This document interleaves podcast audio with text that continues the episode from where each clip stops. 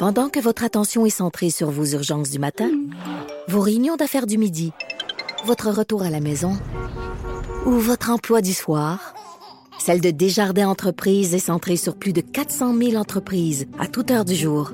Grâce à notre connaissance des secteurs d'activité et à notre accompagnement spécialisé, nous aidons les entrepreneurs à relever chaque défi pour qu'ils puissent rester centrés sur ce qui compte, le développement de leur entreprise. Peut-être d'un ou deux petits trucs avant qu'on se laisse, Maude. Il y a le pilote des stars qui a finalement euh, connu sa sentence ce matin. Normand Dubé qui écope, qui d'une peine de 9 ans de pénitencier pour avoir harcelé trois fonctionnaires et fait incendier leur résidence par pure vengeance. C'est le juge qui a rendu sa sentence ce matin au palais de justice de Saint-Jérôme. faut savoir qu'il avait déjà été condamné l'an dernier à 7 ans de prison pour son attaque, il faut le dire, spectaculaire. 2014, les lignes à haute tension euh, d'hydro Québec.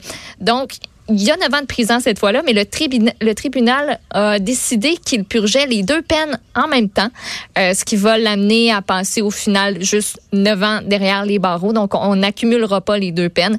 Euh, c'est quelque chose qui, évidemment, euh, fait pas nécessairement l'affaire euh, de la poursuite, qui, elle, réclamait une peine exemplaire de 12 ans de prison consécutive à celle de 7 ans. Donc, on verra euh, si, euh, si ça va aller en, appel. Euh, la poursuite y songe, ça c'est sûr et certain. Moi, le principe des peines concurrentielles, au lieu de consécutives, là, t'es puni pour un crime, ok, parfait. Ben là, tu, tu, vas, tu vas purger ta sentence. Puis quand ça, ça va être fini, ben là, ton autre crime, tu vas payer. Tu Mettons un joueur de hockey qui est sa glace, qui donne un coup de poing dans la face. Là, il y a un deux minutes, mais le temps que la pétition est, est appelée, il donne un slashing sur le bras, puis il pogne un autre deux minutes.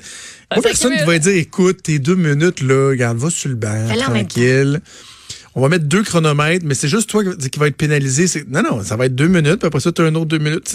C'est un drôle de principe. J'imagine que M. Bernheim ne serait pas d'accord avec moi, et qu'on a parlé sur le registre des délinquants sexuels.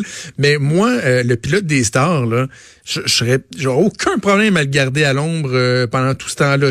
mais on peut le dire maintenant, il a été déclaré coupable, il, il a sa sentence. Tu parles d'un moyen fucké.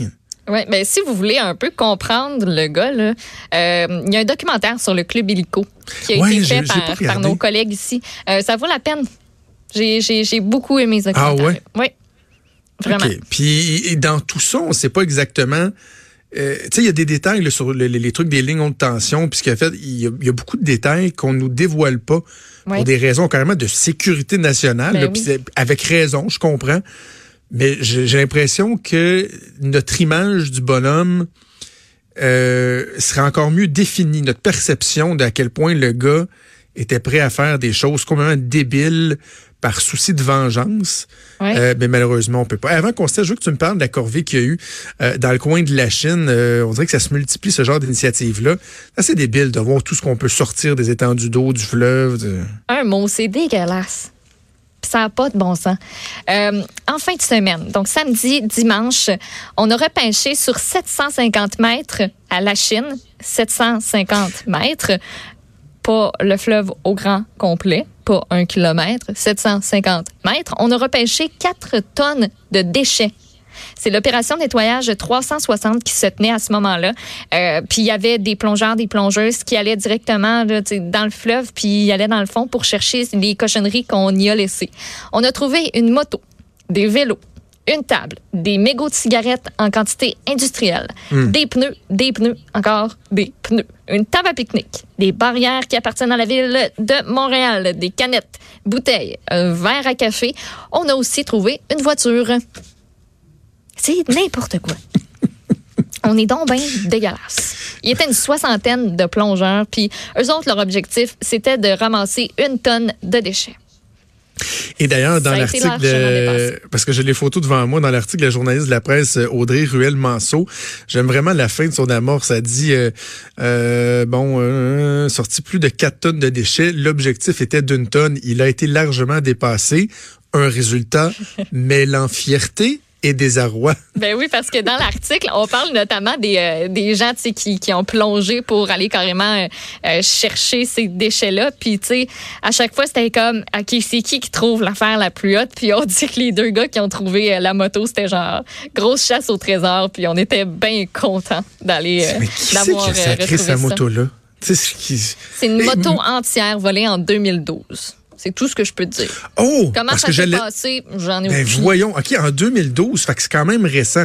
En même temps, a été volé. Mais il reste que, on en avait parlé il y, a, il y, a, quelques semaines de ça, il reste que dans les déchets qu'on va retrouver, il y a aussi des détritus d'une ancienne mentalité. Là. À l'époque où les gens euh, ben, allaient euh, jeter leurs affaires, et euh, j'espère que lorsqu'on refera l'exercice dans plusieurs années, ce sera pas nécessairement le cas. c'est déjà tout le temps qu'on avait. On va remettre ça demain. Merci à Max Lacasse qui est à la mise en onde cette semaine, à Mathieu Boulet à la recherche. Je vous souhaite une excellente journée. Je vous donne demain rendez-vous. De... Oui, on va attendre.